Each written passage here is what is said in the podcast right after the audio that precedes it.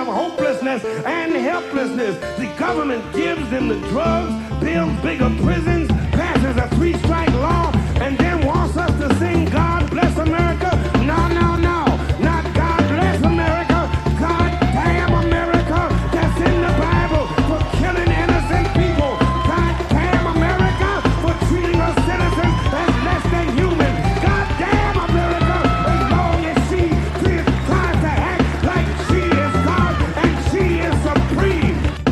this is it. And this is the show. Hey, everybody. I start the show now. Jake Flores is gone, lost at sea. Somewhere over the Pacific. Where is he? Who knows? Uh, I'm Alex Patak. I'm here uh, hosting the podcast today with the one and only world famous Anders Lee. Anders Lee here. That's right, folks. We're back and we're doing climate change episode number 47 on the Pod Damn America podcast. Everyone's favorite topic the world in flames. 12 away from solving it. we get closer every time. It's it's Six- unrealistic, 60. but yeah, 60 is going to do it. Yep. As a as a materialist, you need to make uh, conservative estimates that if you want them to come to life, and I think 60 is a reasonable number for society to change around our podcast. Um, we have a very special guest today joining the show. I didn't ask for your credits in advance. What what's your like? What's your fanciest title? Uh, professor. Um, Okay, Okay. uh, you can do better than that. You're not a doctor? I am a doctor. I, oh, okay. As we a have a friend of mine doctor said- professor. I'm not the kind of doctor that helps people or gets paid a lot of money, but I am a doctor. The most noble kind. Today we have Dr. Professor Matt Huber is joining the show to talk about his new book, Climate Change as Class War Building Socialism on a Warming Planet. Uh, Matt, thank you so much for coming on. Thank you for having me. I just want to say, great title for the book. Great title. And I will say also a great cover. I know authors are generally not involved in cover decisions, but what really struck me about this book about climate change, no green. On the- Interesting. Seriously, it's it it feels like the maybe that was a bit intentional uh, in terms of trying to get a little more serious and uh, not get distracted by the the fluffy, fluffy good stuff. Um, do you do you have any insight into why red and black were the chosen uh, color scheme? Uh, I don't. Um, it's actually, if you look, it's it's actually basically. I don't want to get Verso in trouble here, but it's it's kind of a stolen uh, model of a, I believe it's a German publisher in the 70s. I think they're I, I, I'm going to butcher this, but they're called like Sucrump or something like that. And they had this this this same style, like big Oh. stark black covers with font that's starkly red or other like they did other color combos but it looks very it's like basically a shout out to that 1970s maybe early 80s style Cool. You have the same font as The Godfather. Is that intentional? yes yes we're trying to really do some meta stuff here um, i do like the, your point though i never thought that there's no green and one of the things maybe i'm kind of uh, reacting to is for basically in academia and activist spaces like for the last 40 years there's been this idea that we're going to create what's called like a red green alliance Mm, right mhm. we're going to bring the green stuff and bring the red stuff and we're all going to sing kumbaya and come together and solve these issues and and that hasn't really worked right and so one of the one of the more strident parts of the book is just basically trying to get us back to the maybe back to the red basics Uh-huh. which is back to the socialist basics about thinking about class struggle and, and class power as being the the key issues and, and building a working class movement to to solve these types of things so Yeah, you've avoided the tropes. There's no green. And then the other thing that you get sometimes is like a sad, lost penguin alone on a big Oh, white man. field. yeah we had a polar bear on a on a you know the um the The glacier flow. that's Yeah. yeah the, the ice that's melted and that's off the sea that was the alternative cover and I, I nixed that in favor of the the stark red and black so It does break my heart every time seeing the little polar bear try to swim. That is really hard to watch. it's brutal it's Rudolph I thought An the image cover would the be, world uh, just keeps showing me since I was around 15 years old. it has not gotten any easier to look at. Well, yeah, the alternative is like the polar bear with a hard hat. You know, the polar bear working on some Interesting. Some green. We're going to Time to employ get the polar bears. Yeah. Here punching in at the Coca Cola factory. There's no time. It's a big episode, everybody. Um, Matt, one thing I loved about your book is that you, uh, the first thing you do, and this is right in the introduction, is you confront the framing of the climate movement. Um, We were saying before the episode started, we've done a, a lot of different uh, uh, climate episodes on our show, and they do usually tackle new IPCC reports or Mhm. um, c- current events in climate, but it does feel kind of samey after a while of Mhm. understanding uh, it's time to get to socialism. If we had socialism, we could address climate change, but we don't Right. have any. Right. Um, your book starts with the feeling of guilt, very Mm. popular in the climate movement. Uh, Mhm. uh, if you're a climate activist now, you probably got involved because you recognize climate change as a existential issue and uh, your role in it maybe compels you through your lifestyle to get involved but you kind of uh, change you, you turn the conversation on its head by examining the fault quote unquote of a consumer versus a producer Yeah. in our society Yeah. So in, in one sort of obvious way, like our lives are connected to emissions and and the climate crisis. And you know, you know, you're driving a car and those emissions are going in the atmosphere. It seems very clear and obvious uh, that all our sort of consumer actions are connected. Uh, so that can create these feelings of like, oh, I'm participating, I'm complicit, I'm I'm causing the climate breakdown. But um, and you know that the oil and the, the fossil fuel industry has been happy to provide uh, lots of ideas for how we can think about it that way, which puts all the onus on us consumers.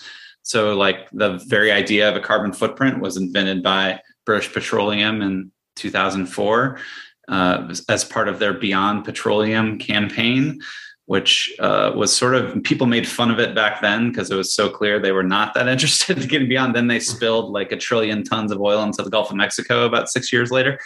Um, so, you know, but under capitalism, you know, like consumers aren't just isolated pods do you know doing our doing our actions in the market as just completely by ourselves right? So we're connected in very specific ways to other producers who produce this energy for profit um, and they are the ones who are really benefiting from these relationships right? And when you're driving when you're consuming gasoline the, the the person who sold you that gasoline is making all the money. You're just the you know sh- schlepping to work or whatever. Like you're picking up your children from daycare. You're you're doing you're trying to just survive in a very brutal uh adam like sort of alienating capitalist system. And to put all you know carbon footprints puts all the responsibility for emissions on your consumption and doesn't it just completely erases the role of these owners who control production who profit off production and um who are really like much smaller group of society, right? you know, when we think about it, it's just all of us. We're all kind of there's diffuse responsibility, and we're all kind of complicit. It does make it seem like oh, there's no way we're going to change billions of consumers' decisions. But if you think about it, like actually, it's actually a small minority of society, a class of owners who controls production for profit, and it's their power that's really uh, inhibiting us from addressing this. And we need to figure out a way to to confront and overcome their power. It's maybe not an easier uh, task ahead, but it's, it's, certainly a simpler task. Um, and and so yeah, uh, it, it's it, it's just it's it, it, makes sense. Like all we see in our lives are, is consumption, you know. Um, and so it makes sense that we kind of concentrate on that. And, and under capitalism, we don't have a lot of freedom outside of the realm of the market and we get to choose what we get to consume. So it seems like this is the place where politics is. This is the place where choice is. But this, what Marx, uh, sorry to bring him up, but um, oh, that's yeah. By the way, don't bring up Marx if you can avoid it. I meant to mention that. I get, I, I, I worry about going too far into, you know, the abstract theorization. But he mentioned he called it literally the hidden abode of production, where where he argued is where the secret of profit is made and where workers are exploited in factories and and I think similarly the for the climate crisis you do have to go to these these places we don't see in our everyday lives like steel plants or cement plants that are responsible for like nearly 20% of global carbon emissions um, huge industrial uh, agriculture operations these are this productive sphere is where most of the emissions are coming from and where most of the money is being made. And so we really need to focus more on that. Right. Our, our society is structured around capitalists controlling our economy. And that yeah. is an, an, intentional design. Uh, to leave them out of the solution for climate change is impossible. Right. But uh, you, I just wanted to highlight you had such a fantastic example in this that I think if you if you ever ever end up talking to liberal friends or uh, family about climate change, uh, there there can be a very easy target that yeah. it's easy to get hung up on, which is the obnoxious Hummer owner, which you talked right. about. I hate him so much. Thing. Because if you internalize your emissions as guilt. And that's the thing. I have a, a Prius from 2010. It has 200,000 miles on it. Uh, Good on you, man. Good on you. it, it, you know what? It's actually fantastic for me right now that gas yeah, is seven dollars a gallon. So I'm feeling pretty good about it. But um, you know, I hate the big Hummer owner who's yeah. spewing, you know, 30 gallons every tank that they fill up every other day. But yeah. the social repulsion you feel to this person does not actually reflect any difference in their um, relation to production right than the one that you have uh, if somebody works in advertising and gets paid $80,000 a year to go buy their big obnoxious house and car, they're as powerless as you are to solve the situation, even yeah. if they do things you do not like. Right. Yeah. So, like, if the Hummer owner also happens to be the CEO of a say a petrochemical company, like what they do in that sphere of their life, organize, you know, a global network of chemical factories that's spewing tr- billions of tons of carbon. They're doing that for eight to 12 hours a day. And, you know, that is much more impactful uh, to the climate. It's and it's where all their money comes from that allows them to buy a Hummer or drive around, uh, fill up the gas tank every couple days, whatever you need to do if you drive a Hummer. And and it's just very weird that we would only focus on the Hummer, which is a drop in the bucket compared to their role as the sort of owner who's making all this money over, over organizing, uh, you know, fossil fuel carbon intensive production systems. And it also leads to very strange things like, you know, maybe a Hollywood actor could have a, or like a good example, like an advertising executive who makes like, I don't know, a million a year, um, could have a Hummer and have a higher carbon footprint than a fossil fuel executive that takes public transit and lives in Manhattan, right? And mm. lives like is a vegetarian, let's say. And Warren no Buffett. One, yeah, like no one would ever say that that that advertising executive is more responsible for climate change than the fossil fuel executive, right? But the carbon footprint makes it seem like they are, right? Because they just have a higher. So the, the rich do destroy the climate, but they don't destroy it mostly through how they consume. It's about what they own and how mm. they make their profit and how they uh, organize, like you said, like how they control everything in society that we need. And we really need to focus more on that. Um, this is just my favorite anecdote about a uh, e- public eco warriors in their private lives. Leonardo DiCaprio apparently has an addiction to yachts. Like he, he has to spend every waking moment of his private life on a large boat adrift at sea somewhere, even though it's like single handedly the worst thing you can do before you go star in your movie about climate change. Uh, that just really tickles me. But um, you know, and we have full forgiveness for Comrade DiCaprio the minute he is able to turn in these executives and uh, well, expropriate their their values. It's funny because I remember watching the uh, interview, um, the the the cast making the rounds after Don't Look Up came hmm. out, and his they asked, hey, "What's your solution? What do you think is the solution?" And his was just vote. He like right, do a little bit of research, make sure they the candidate you're voting for has a couple, you know, buzzwords about climate change or global warming, and vote for them. And that that was it. You know, uh, I still think uh, Don't Look Up is a good movie, but that's a that's a separate discussion. Um, Which we already have another full episode about. So feel free to get behind the paywall and listen to that one. But get real mad at us, uh, yeah. this does flawlessly segue into the next place to take the conversation because uh, you have a lot to say about the current climate movement. So I wanted to start about the beginning of your framing of the discussion, which is uh, environmentalism based on your relationship to labor, right? Relationship to industry. And the people most active in the climate movement right now and where they fall on that spectrum because you have a lot Mhm. of scientists you have Mhm. a lot of college educated professionals you talk a lot about the climate radical which is a position i really strongly associated myself with which is somebody Yeah. who went to college but isn't doing that well and becomes very concerned about climate change and uses all this uh, uh, uh, knowledge um, capital that they're trying to accrue to make a job to maybe do something about it Yeah. Uh, specifically Bill McKibben comes up Right. a few times Yeah. at the beginning and 350.org. Um, Bill McKibben, who you know is sort of one of the heroes of the climate movement and is seen as you know he's he started this foundational organization 350.org but what i try to argue is he's sort of kind of prototypical of this what i call professional class mode of climate politics and the the key uh, because this tends to I, I argue it's a class that is basically trying to use credentials, whether that be education or licenses or other types of credentials in the labor market to try to carve out some kind of advantage in this highly unequal, barbaric neoliberal capitalist system. And um, you know, you've you, you've heard, you know, people with college degrees tend to do better and et cetera, et cetera. But anyway, so this tends to create a class of people that um, are highly educated uh, in the sort of knowledge economy, which means they are kind of separated from material industrial production, which is really the the source of the climate crisis, the thing we need to transform and sort of seize, if you will.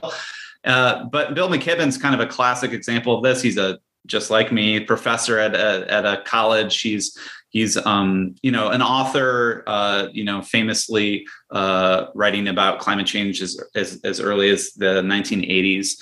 But he really does frame it as as a, a as a politics over knowledge. And that's really evidenced by the fact he named his organization 350.org, which, if you don't know what that means, it means the goal we want is to get to 350 parts per million in the atmosphere of carbon. And that's what science says is like the thing, the safe level of carbon that can be in the or the atmosphere. And so um What are we at the- right now, by the way? Was it like 425 or something? I, I think four, yeah, I think I think last week it may have gotten to 420. Uh yay, right? Nice. Sick. that's No comment. that's Yeah. really bad. It's really high. It's, it's the it's actually very alarming. Yeah, it's not- it's not something to celebrate with uh with whatever you would Yeah. celebrate with. Actually, stop Uh, smoking weed. Your weed is contributing to the Yeah. warming of the No, planet. That was the marijuana industry's doing. The legal marijuana industry was trying to have like a sales bonanza once we hit 420. yeah, we're going to lose Uh, 60% of biodiversity, and that will achieve the perfect strain of weed. I, I will say with McKibben and 350, I remember, uh, I guess 10 years ago now when I was in college, their sort of big mission was uh, about endowments, and they were trying to appeal Yeah. directly to college students to confront their university's endowments, which are, you know, uh, funds that have all kinds of investments in all kinds of terrible things, Sure. uh, despite being, you know, nice, fancy liberal arts colleges. Um, where did that go, and and why was that perhaps not the the most uh, politically sound strategy for fighting climate change? it's still going. You know, it's the divestment movement, and there's a lot of activists still on college campuses that are trying to get their institutions to divest from fossil fuels. Um, my co- my university, Syracuse, actually claimed to do it, but it became very clear that you can claim to do it, but you can still have these sort of weird funds that are sort of have their tentacles in other things, where which probably include fossil fuels. So it became a much more like rhetorical game of claiming uh, divestment. But it, it, to me, it was a continuation of a kind of um, you know market based or uh, uh, you know we're going to like solve this through influencing the market.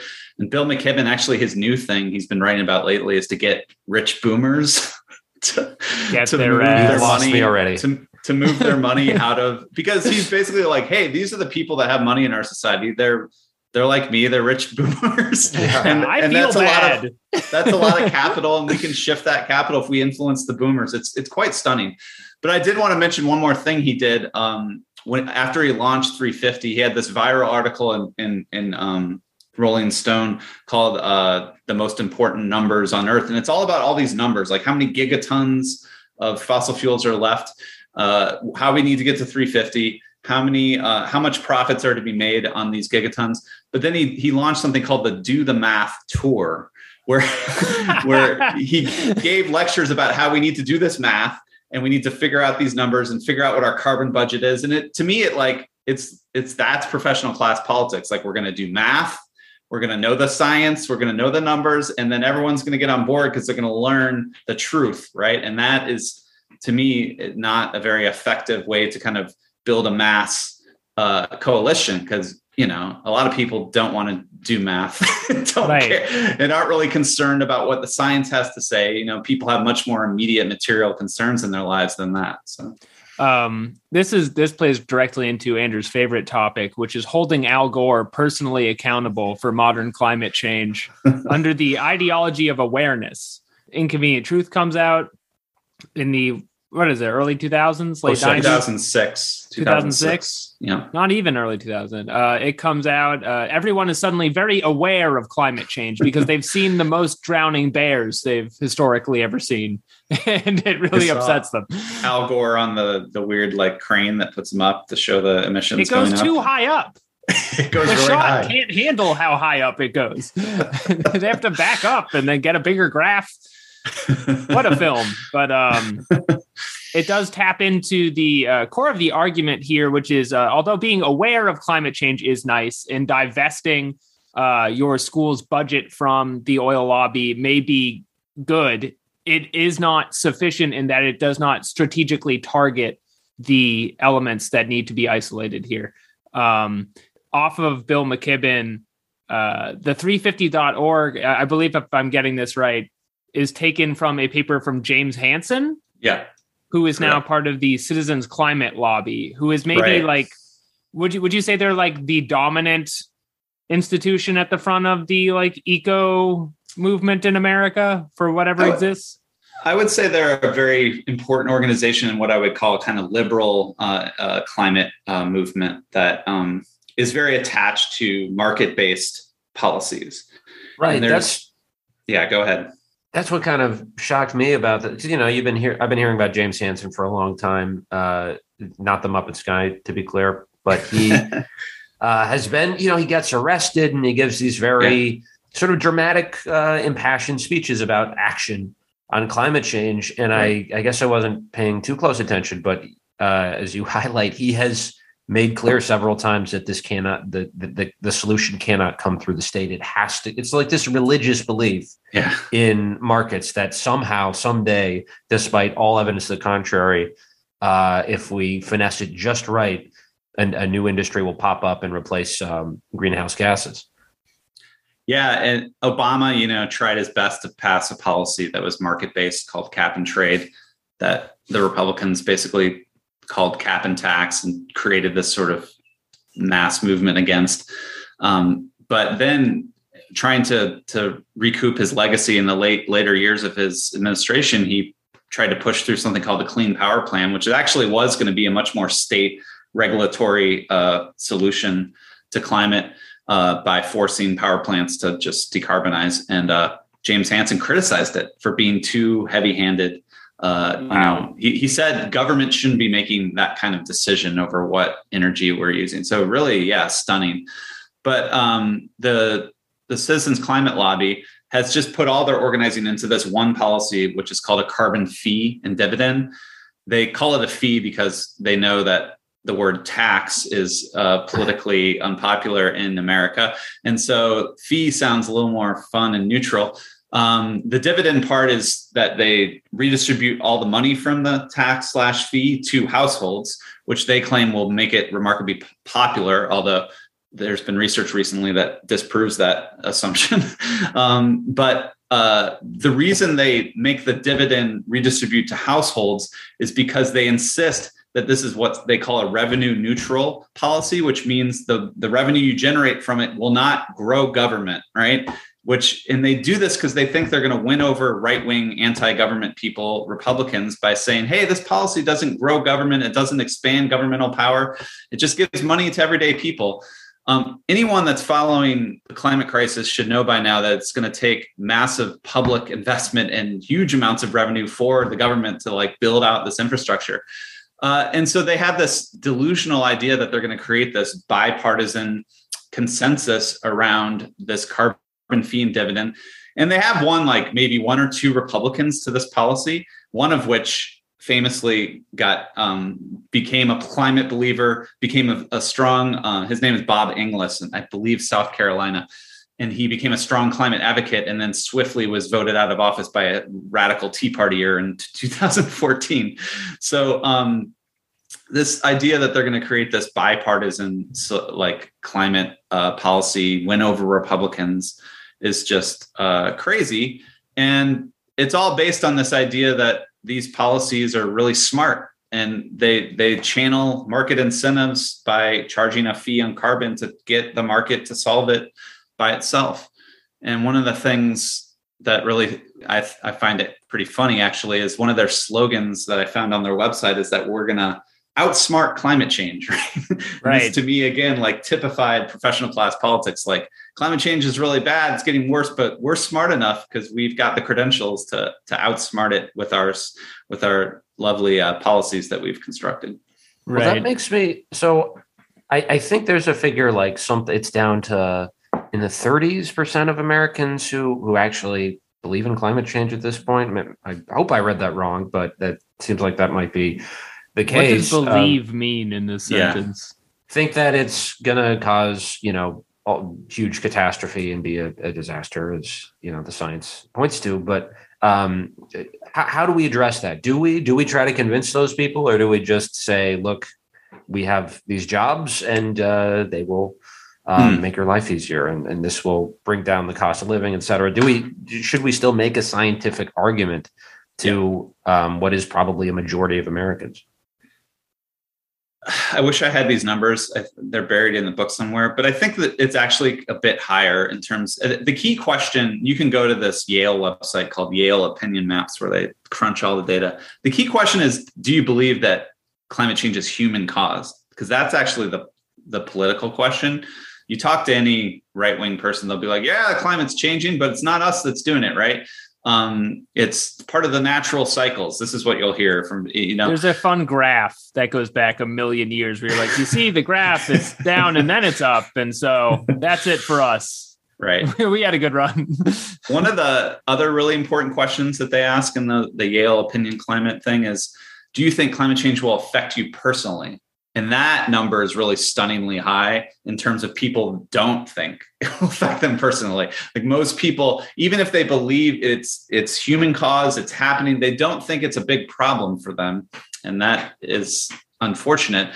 But it does uh, it does kind of give evidence to the fact that we do have to offer more than just this is real, it's happening, and you better be terrified Otherwise, uh, we're all going to die, right? You need to offer people something like, you know, the Green New Deal, which was going to give a job guarantee and, you know, folded in things like Medicare for all. So the idea is that climate politics to, to actually win over a majority is going to have to um, offer people real material benefits, real improvements to their lives. Um, uh, and has to be much more than just saying this is scientifically true and and and therefore you should just you should just accept that we need to do all these policies because of that because of the truth right? Um, but you know i think if we can attach some sort of scientific argument about climate change being real to these more material benefits that's fine right? Um, uh, we don't just it's sometimes i think people think we're just to like fool the working class masses by goodies like jobs and healthcare and and then smuggle in the climate. Uh, but i think you can you can do both right? You can say this is about addressing climate change but it's also improving your life in these direct ways. And you don't necessarily have to really get your head around the greenhouse effect to understand those material improvements. Okay well uh it appears we've stumbled onto the strategy section of the book, and I was going to save this for later, but this is this is the spicy stuff. This is the hot take of the book. You know, you want this out in front. Uh, you have a term, I believe, I believe you came up with that you use in the book called socialism in one sector yeah. as the strategy to transform society within a capitalist system to address climate change. Uh, what is socialism in one sector, and why is it the strategy to beat for uh, operating in the system? I have to admit that was a cheeky um, it's kind of a, a reference to our, our, our good friend comrade Stalin. yes, we've had him on the show. Uh, He's a great guy. he advocated socialism. Well, this is seen as when the Bolshevik uh, revolution sort of falls apart when Stalin advocates socialism in one country, right. where he sort of gives up on the idea of an internationalist proletarian revolution and says, "We're just going to." hunker down here in Russia, Soviet Union, we're going to kind of create socialism here because it's not happening elsewhere, and we just have to accept that. So socialism in one sector is, you know, as we've heard, you know, we've read books like Naomi Klein, like this changes everything. Climate change is about everything. A classic. It, it, it's it's actually when you look at what needs to happen in terms of decarbonization, it's actually more simple than we often realize. It's basically in one sector. We need to massively clean up the electricity sector. And then we need to electrify all the things that don't run on electricity currently like our transportation systems and uh, our building heating systems, you know, with heat pumps and things like that. And you know, there's a lot of industrial applications that we could electrify. So, really, actually, the climate struggle really does hinge on this one sector of electricity. And a lot of people, if we don't start really massively decarbonizing the electric power sector, which um, Biden claims we're going to do by 2030, which is just becoming oh, wildly. Yeah. um, so uh, awesome. If we don't do that though quickly, it's basically that's the material basis for all other decarbonization. So, so what I argue is that you know if we can't win a proletarian revolution by 2030 or 2035 or whenever these new IPCC deadlines, you know, if we can sort of focus really on building socialism or public ownership at least in the electricity sector as a path towards um, not only decarbonization but also you know if we can build public ownership in one sector it might create confidence it might create more uh, excitement ar- around public goods and public ownership in other sectors but that's at least for climate at least that's where we can start and we can just focus on this one sector. Um, and and it's a it's a little more simpler than just thinking we have to change everything about society. So start with electricity.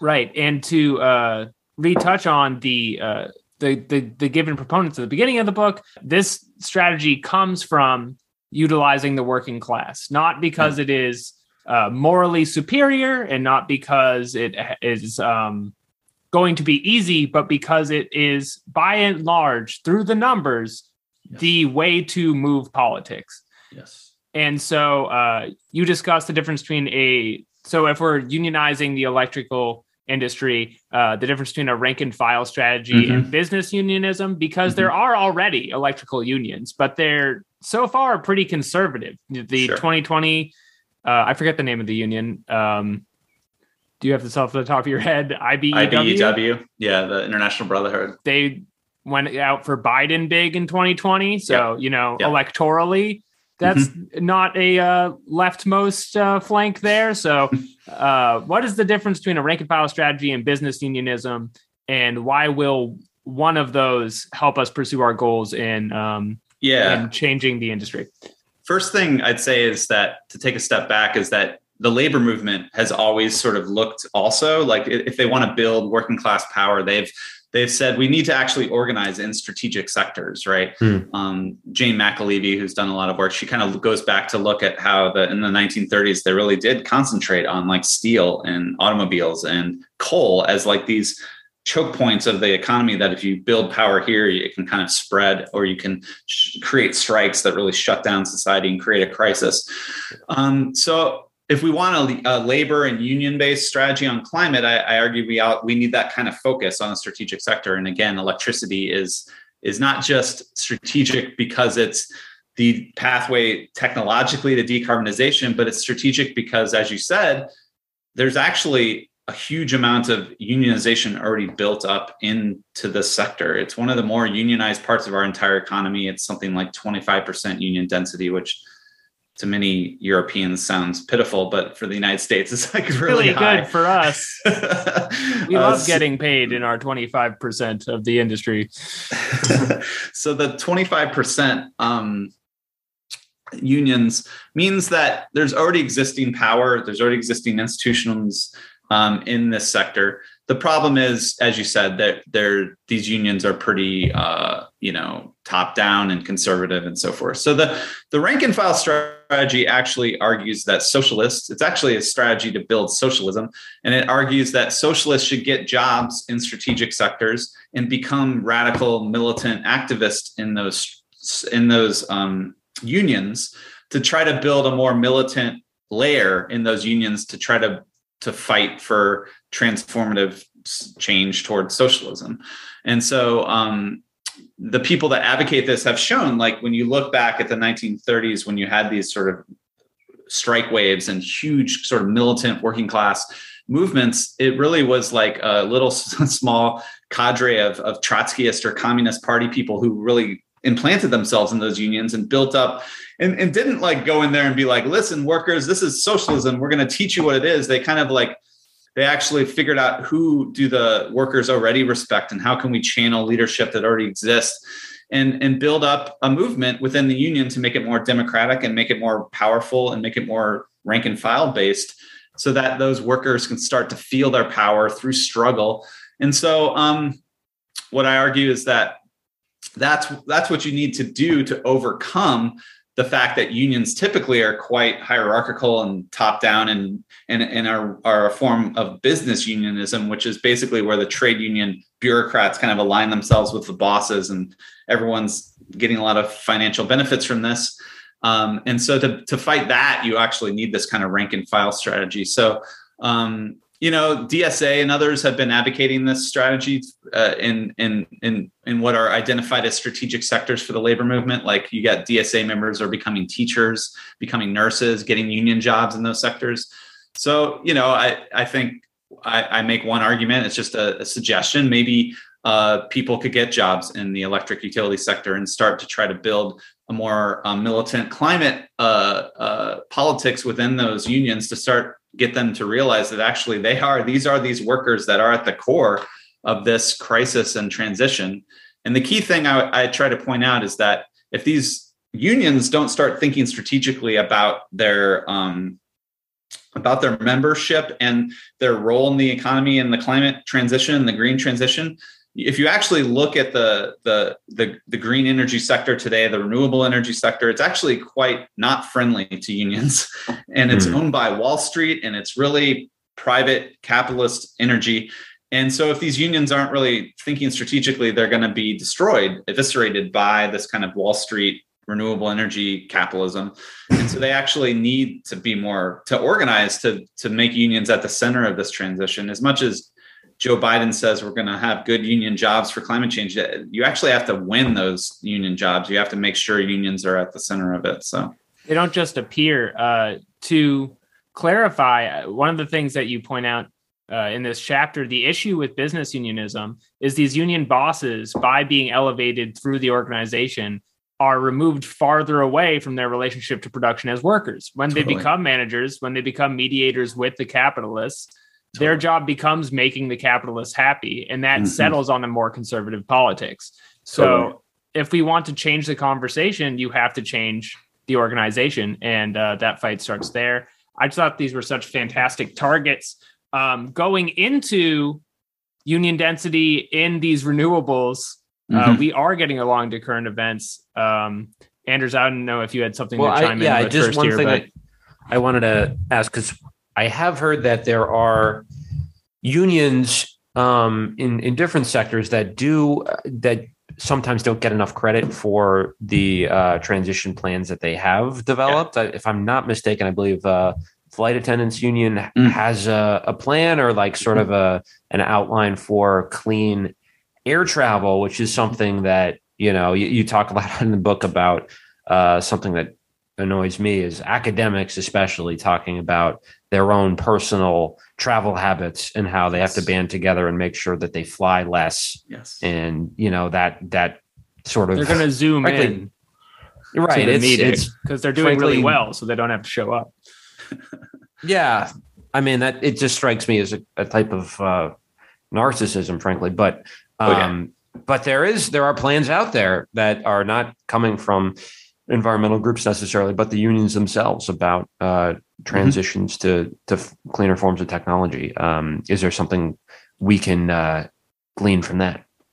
Yeah, I think um, I think somewhere out there, someone actually proposed this to Sarah Nelson, the union act uh, like leader and activist, um, Mhm. and uh, basically said, "Hey, there's all these people who have started this movement to fly less."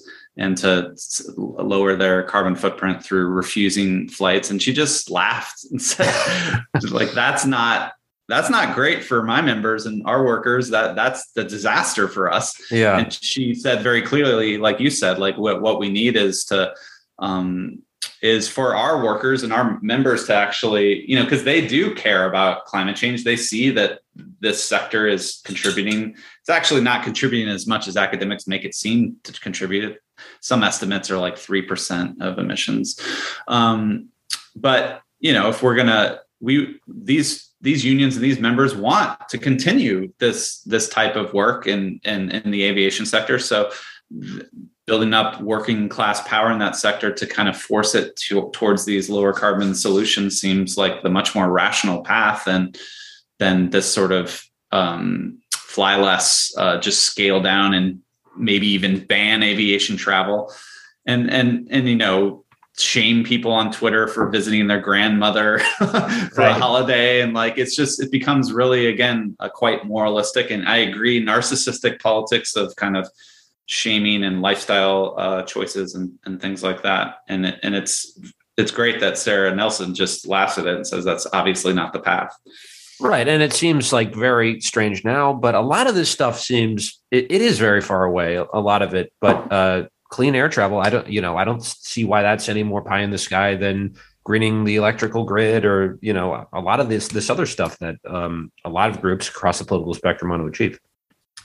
You know, we all know about electric cars, and that is reasonable. Um, the idea of putting a, a you know 300 people in a flight with just a battery propelling you is not realizable right now. So you can't electrify at least um, you know big air travel like you could a car.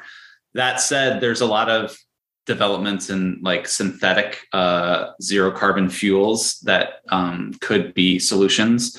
Um, and there's possibilities with green hydrogen out there. And so there's a number of other options. It's not quite an electrify everything situation, Yeah. but but there's options and and we can pursue them.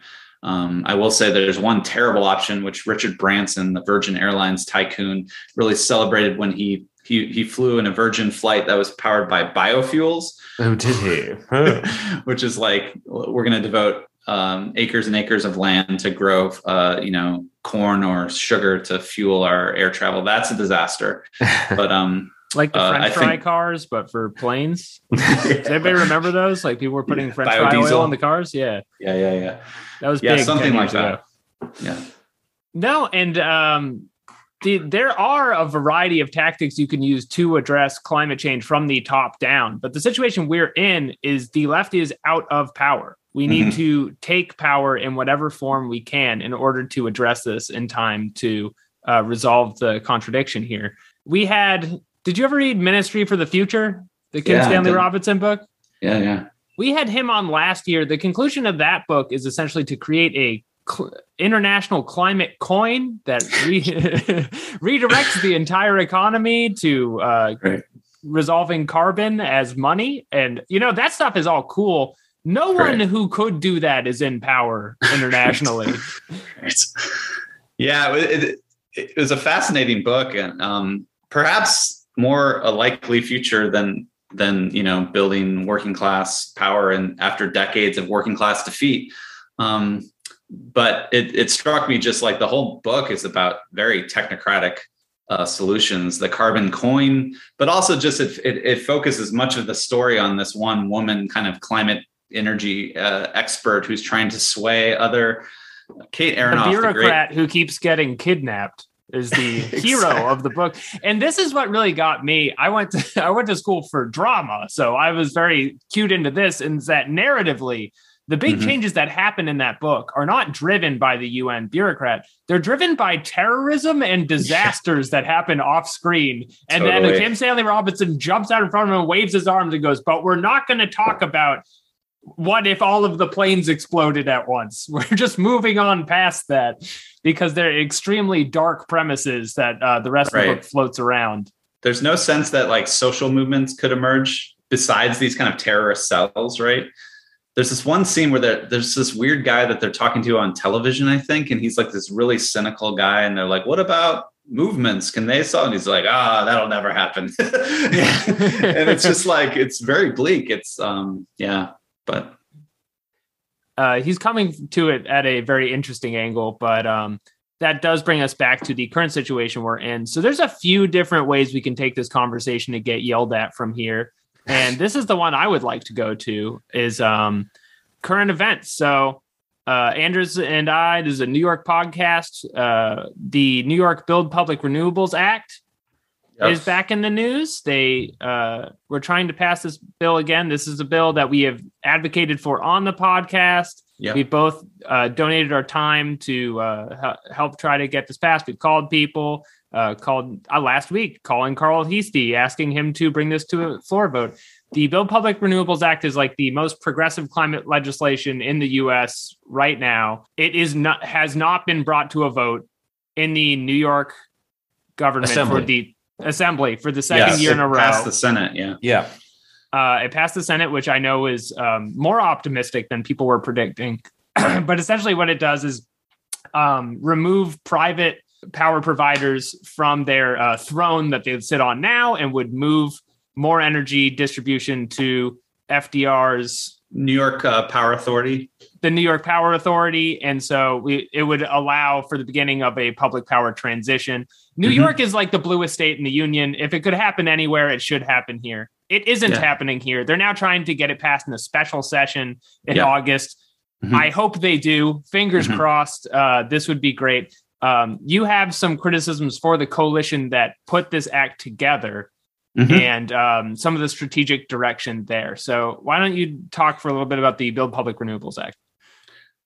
So the the first thing I'll say is I, I think the idea is brilliant. Um, it's you know we have this existing massive state level public utility called the New York Power Authority that was founded by FDR and was this huge rollout of cheap hydropower that created cheap uh, public power for millions of New Yorkers in the in the 1930s and beyond. Um, so we have this utility that exists, and the idea of, of empowering it to build out clean energy um, is is a really great idea because for climate, essentially, it's a problem of how we generate electricity. So it's a production problem, and so that's NYPA has could develop a new generation. The problem that I see is that essentially, when you talk about public power and struggles over the electricity system, there's basically two basic constituencies on what you could call broadly the left that you need to think about. And one is obviously green NGOs, like environmental organizations that are invested in climate action, climate policy. But then there's also labor unions. And as I was just talking about, the electricity sector is heavily unionized. A lot of these unions work for NYPA uh, and work for the New York Power Authority. And then a lot of uh, unionized workers are in this kind of wider electricity system that this legislation proposes to transform.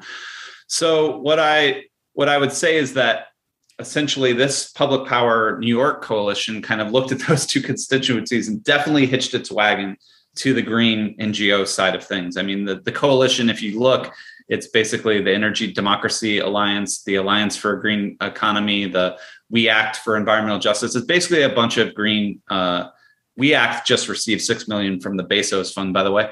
Uh, it's a basically Get that bag. It's basically the green NGOs, and I think when you start your coalition with green NGOs, it creates consequences um, that can alienate you from the workers, from the actual unions in the sector that you're seeking to transform. And so it's a bit it's a bit unfortunate that we have a it's it's also DSA chapters, right? It's DSA chapters plus green NGOs, but socialists really you want to put workers at the center of your theory of change and, and it's the workers that have the power in the production system to kind of shape it and so when you look at what are the unions saying about this legislation there, there are a couple unions that actively opposed the build public renewables act this um, session and essentially the afl-cio the most important union coalition in new york was opposed up until the last hour where finally the Public Power Coalition was able to talk with AFL-CIO, get them to do some edits on the legislation, and they moved the AFL-CIO from opposed to neutral. so they weren't even able to get them to support it.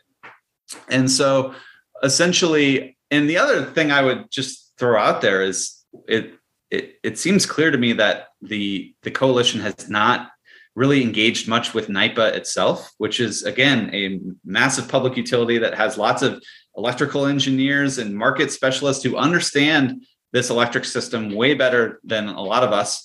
And, and it's not clear to me that NYPA, if we pass this, would each would have the capacity or interest in building public renewables, like building out clean energy, um, uh, because because they would have to compete in the market. It's hmm. actually the, the legislation does not eliminate the private production of energy. It just says we're going to allow public option essentially.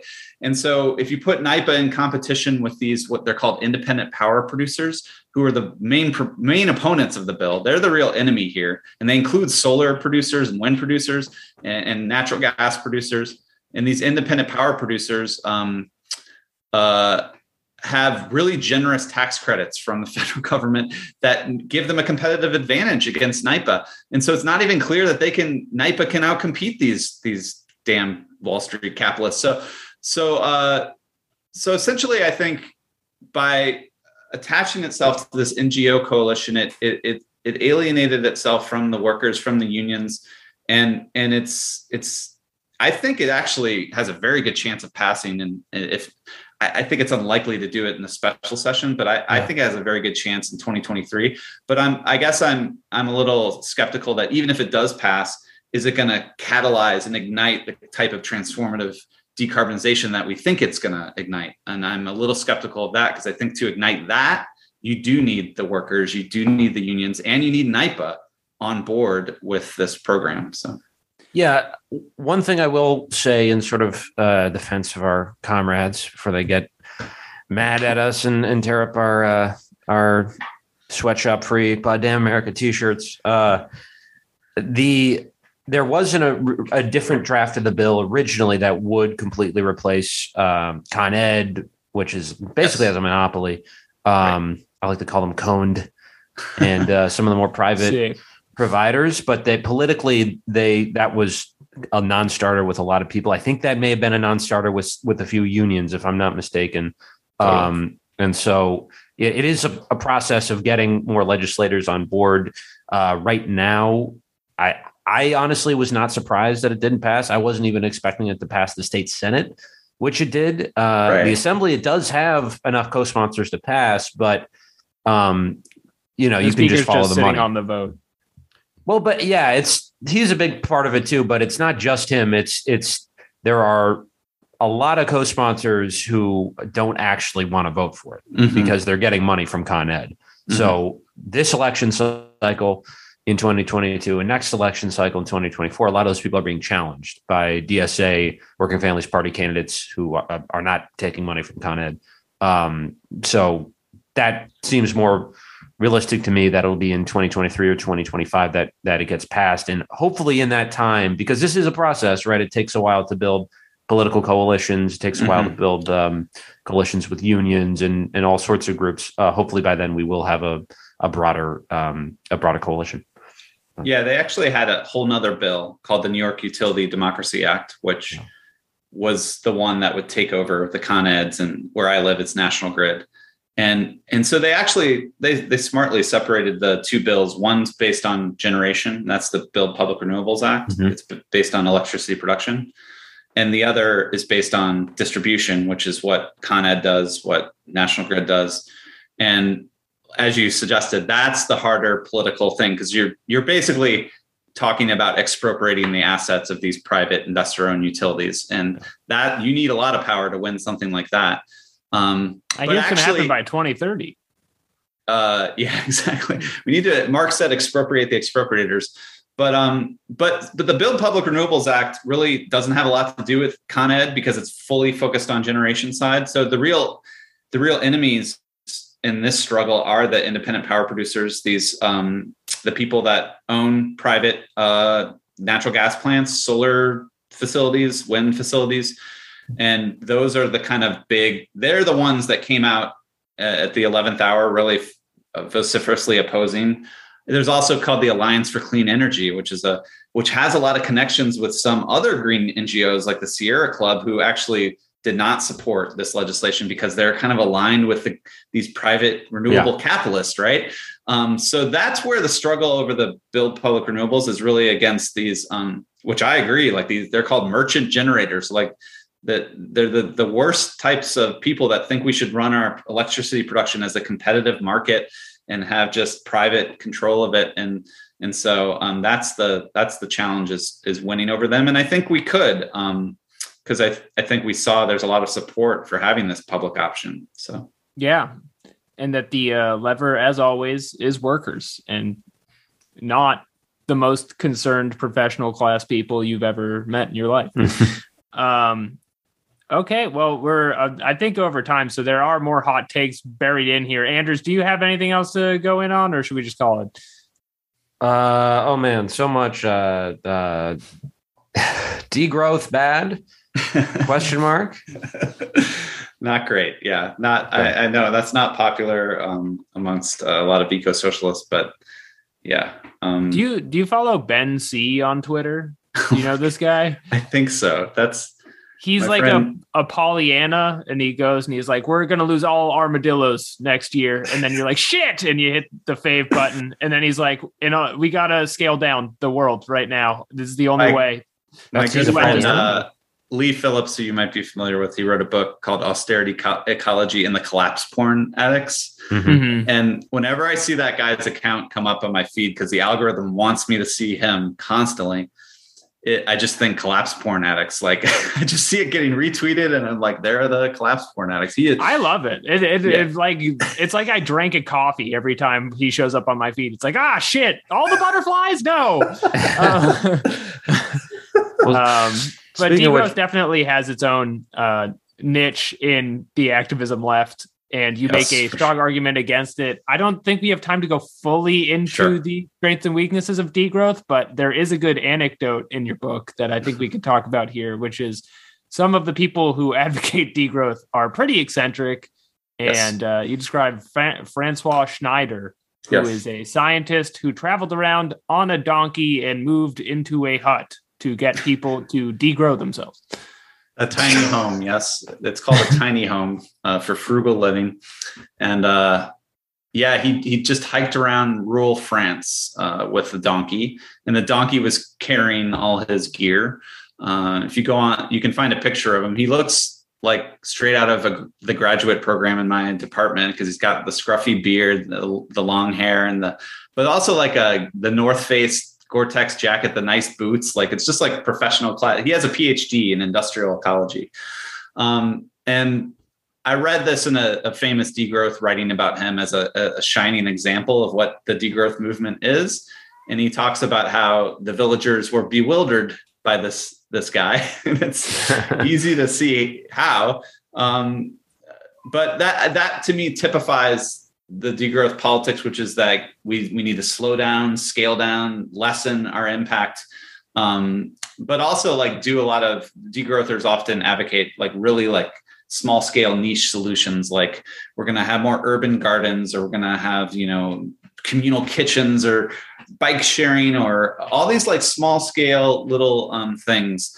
Um, but that again, the question of how that can build the kind of power to take on the capitalists who control our society is totally never really addressed. Uh, it's making it's reminding me. I think I may have put it in the book that there's a famous sort of political theorist named Jodi Dean, who mm. she came up with a slogan, and I think she made a T-shirt of it that says "Goldman Sachs doesn't care if you raise chickens." Yeah, and that kind of hits it uh, right on the head. That you know, like capital doesn't care if we have our little small gardens and and but the, the degrowthers love this. They love donkeys and small gardens and small scale solutions, but we actually need a, a movement that can really build much more power and build much more mass appeal and resonance for people that you know don't want donkeys right in yeah. the first world just, the question for decarbonization is how do you move along this track to avoid catastrophe without inciting the yellow vest movement in the suburbs of America, which a I would like to see. I think it would be very funny, but uh, would also be a political disaster. So, yeah. you know, in what ways is degrowth different than austerity, and how does it work uh, as a bottom up strategy as opposed to a top down one? Yeah, um, I will say I, I would love to see because uh, speaking of uh, triggering Twitter timelines, Matt Yglesias has a new article called "The Case Against Restricting Domestic Fuel Supply." Uh, mm-hmm. basically yeah. argues this really roundabout sort of strange uh, singular Yglesias way that we should continue subsidizing uh, fossil fuels and somehow that'll be helpful for the environment. Um, From the author of One Billion Americans. yeah, would love to get them in a room and just have them uh, rip each other's hair out, but or lack of hair. Uh, but on the last, hairs. I guess, ending on hopefully sort of a positive note. Um, Green New Deal mm-hmm. hit the uh, hit the country, hit hit the news about hit three years ago. Now was it about three or four years ago? Almost four years ago. Yeah, it's yeah. hard to believe. Yeah, although I will say I. Uh, my first presidential election I voted in was 2012 for Jill Stein, and her big issue then yeah, was the Green New Deal. Totally. So this stuff does take a long time. that being said, up. has the the the clock is ticking? Of course, uh, I don't know how helpful it is to to use the clock metaphor, but um, has that the ship sailed on the Green New Deal, or is it still a crucial part of a socialist political program? Um, I will I'll also shout out. I live in Syracuse, where Howie Hawkins, if you've heard of him, the sort of yes, perennial Green I've Party. interviewed him. So he's an amazing uh, socialist activist. Lives in Syracuse, and and yeah, he was talking about a Green New Deal long before AOC and all the rest. Um, but uh, I do think when it did blow up in the, it was the fall of 2018 when the Sunrise Movement sat in on Pelosi's office and they called for a Green New Deal. I thought it had it actually at a mass level had finally kind of created a kind of way of talking about climate politics that is about material improvements, about addressing inequality, about rolling out public goods to the masses of working people in ways that can actually benefit people's lives. So I thought it was a real breakthrough. But of course, like it's one thing to have a breakthrough like on a rhetorical level uh, and it's another to actually deliver that breakthrough in actual real life and and so they released a resolution it was clear the resolution that aoc and ed markey released in in february 2019 was supposed to be a document a visioning document as they would call it that the, the 2020 presidential candidates would kind of campaign around and that's what happened you know you the 2020 primary you did have different candidates. Even Kamala Harris said she was for the Green New Deal in the early parts of it. And then you had Bernie kind of emerge as the Green New Deal candidate, and Sunrise Movement endorsed him, got behind him.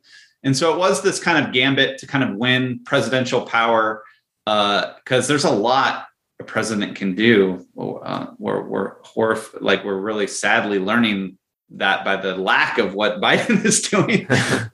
But um, we lost that gambit at presidential power, and, and Biden won. He denounced the Green New Deal in the general election. He said, I'm not for the Green New Deal. And then his policies, even the Build Back Better Act, was just basically a bunch of tax credits for private renewable development. It was not this kind of grand vision of public investment and public mm-hmm. rollouts of public goods.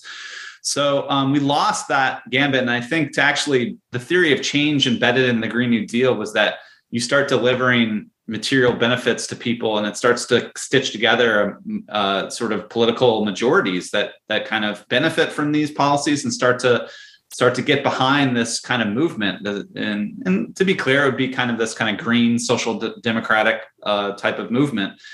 And but if you don't deliver it, people are not gonna get behind it. So the theory of change means you really have to start delivering this stuff for people to believe it. Because when I was canvassing for Bernie and like all of us probably in 2020, mm-hmm. I would say like we're going to do Medicare for all, we're going to do a Green New Deal, and most people's response is like that sounds great, I would love that, but it's never going to happen. Yeah, I don't believe you. So there's this uh, Vivek Chibber calls it this resignation that the working class feels after decades of defeat, and that's a real hard thing to overcome.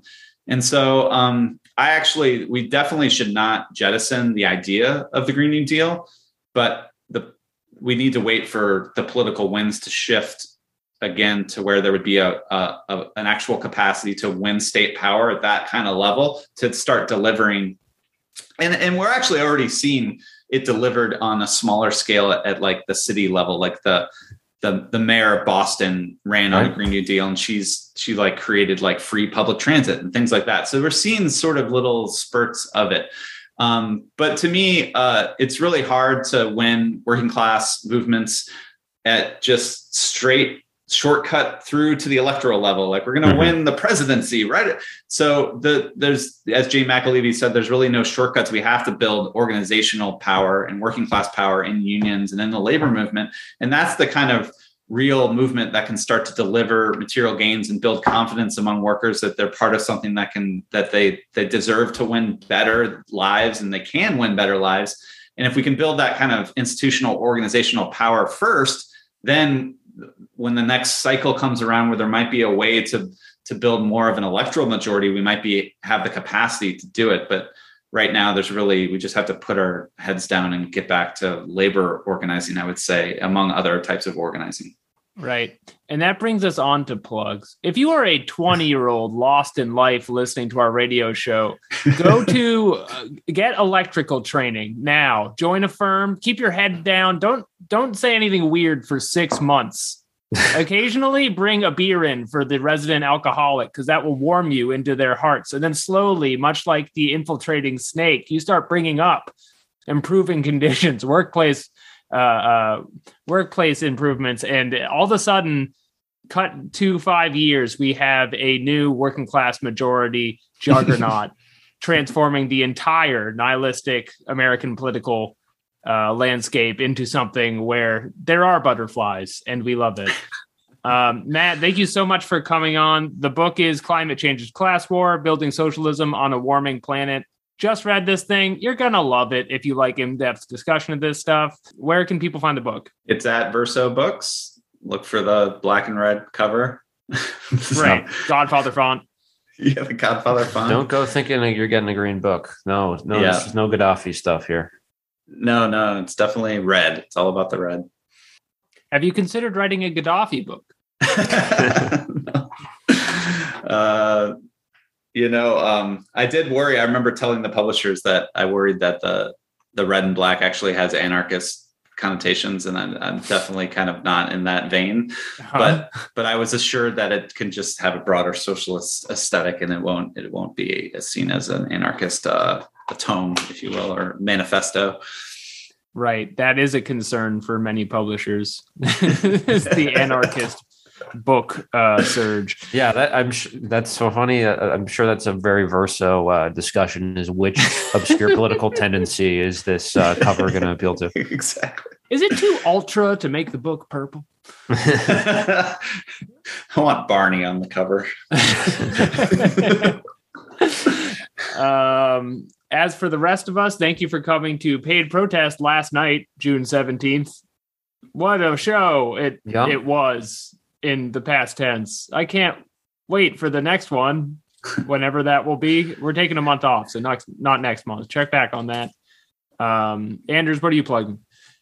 At Anders Lee here on Twitter, and uh, I have uh, I'm going to bring up the courage to plug my Substack. I have a Substack, Anders Lee here. Embarrassing, not as embarrassing as having a podcast though, so I don't feel that bad about it. It's it's Anders Lee here. I have a short story about a uh, podcaster in Metropolis if Superman were real. So uh, you can read that at Anders Lee here on Substack, and I'll have some more other uh, political essays, some interviews, and stuff there as well. And yeah, also we have an entire Patreon with twice as many episodes if you would like more episodes, including an hour long discussion about Don't look up. Don't, Don't Look, Look Up. Up. Yes, yeah, yes. that uh, was a 50 50 on making people mad. Which one are you? Go find out. Let's talk about the Matrix over there. and we should also plug too, uh, ahead of everything, the Eco Socialist Working Group, which is a national working group, uh, DSA USA. There are also a lot of local chapters with local Mhm. Eco Socialist uh, working groups. If you are a DSA member, I was the chair of Syracuse Eco Socialist for two years here. so, well, shout out. yeah. Must be nice. Well, that's it for us all here at Pod Damn America. We'll see you at the post Next office next week. Yep. All right. Bye.